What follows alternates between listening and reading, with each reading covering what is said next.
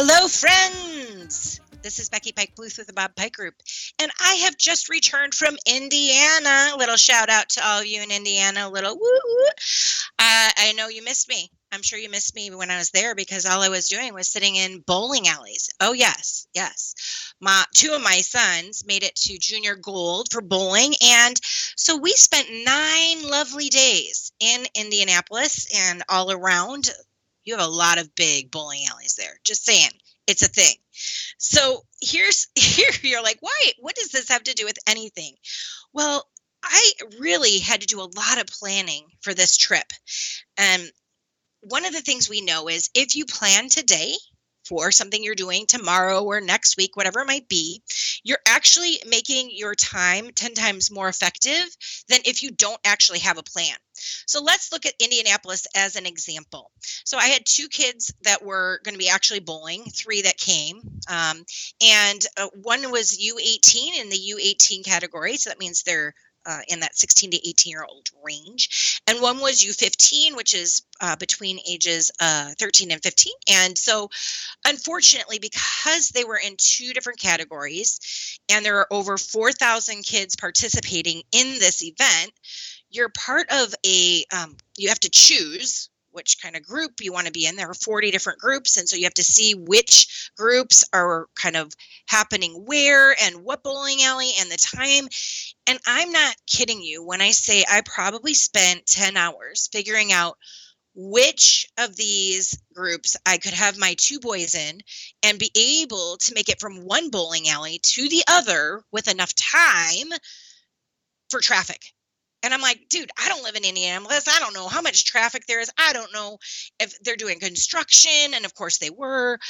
And so I literally had to go on to maps on my, um, not even on my phone, had to go on my actual computer and open Google Chrome, and I had to draw lines between all the bowling alleys and put the amount of time it would take with no traffic and that go from there. So it took hours upon hours. And I'm like, dude, it'd be really awesome if they on their app just told us, hey, if you have a U18 and a U15, here are the options that work for you. But no, of course they didn't.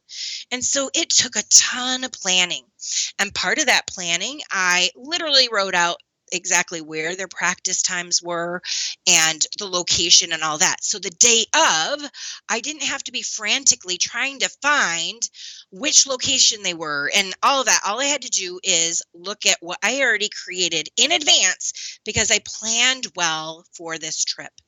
And so something that I'm not always great at doing. I'm not always great at planning ahead, but I do see and appreciate when I have taken the time to plan ahead. So let's look at how we can plan a little bit better. So, what I like to say is hey, take some time at the end of your day, the last five minutes of your day, and create tomorrow's to do list. So, whatever's on your list for today, you get to cross things off and be excited. Woo! Take what's remaining and either transcribe it over to a new page or if you're using something digital, you can easily move that over. For me, I don't personally rewrite everything. I just add to my list for the next day what's important, what's going to be my first approach to the day, what do I have to get done. And oftentimes that's email that I might have not gotten to and I know it's important. So, like right now, I know I have one on my to do list that has been there for three days. And I'm like, ah, I really need to get that to that person. And so that's on my priority number one list for the morning. Uh, other other things to do is check commitments. I have four kids and with that i also own the bob pike group and i also manage uh, being on some different boards things like that. You know i'm busy trying to manage all of these different things. And so for me every single day i need to make sure my commitments are listed. I know if i'm the one driving a kid to or from a sport or my husband i know if I have an eye doctor appointment or the kids do, whatever it might be. I will tell you, there are times that something gets missed. And that's when the planning, it's like, oh, I didn't think through last night. What do I really have going on? So today, I had an appointment that wasn't on my calendar. And thankfully, they sent me a little ding text message that said looking forward to seeing you today at 1.30 and i'm like oh yes i am looking forward to meeting you today at 1.30 and I'm like, thank goodness for that reminder because I missed it. And so, really, as soon as you get a commitment, putting it on there is going to be really important. Uh, cleaning things up at the end of the day or whenever, at some point, cleaning off your desk, uh, getting rid of any cans or crusty sandwiches you didn't finish, things like that. If you walk into a space that is like, ah, oh, I know where everything is, I've cleaned that off, it can be really valuable for your planning time and, and using your time better.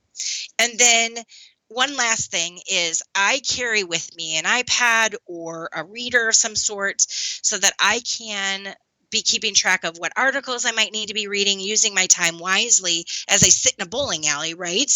And I wait for my kids to have, you know, their turn or whatever it might be. And then the last thing I did want to tell you about that I was really excited about are there are just so many different apps and tools that you can use for being digital with your plans. Um, one is reMarkable. It, it's I know it's separate from an iPad. It's a, a you know its own device, but oh, I was just at a client's and I used theirs, and it feels like real paper, and it's really nice. But I'm not going to get it because I have a device already. So I use Notability, and I found that if you learn how to use different tools, they can be really powerful.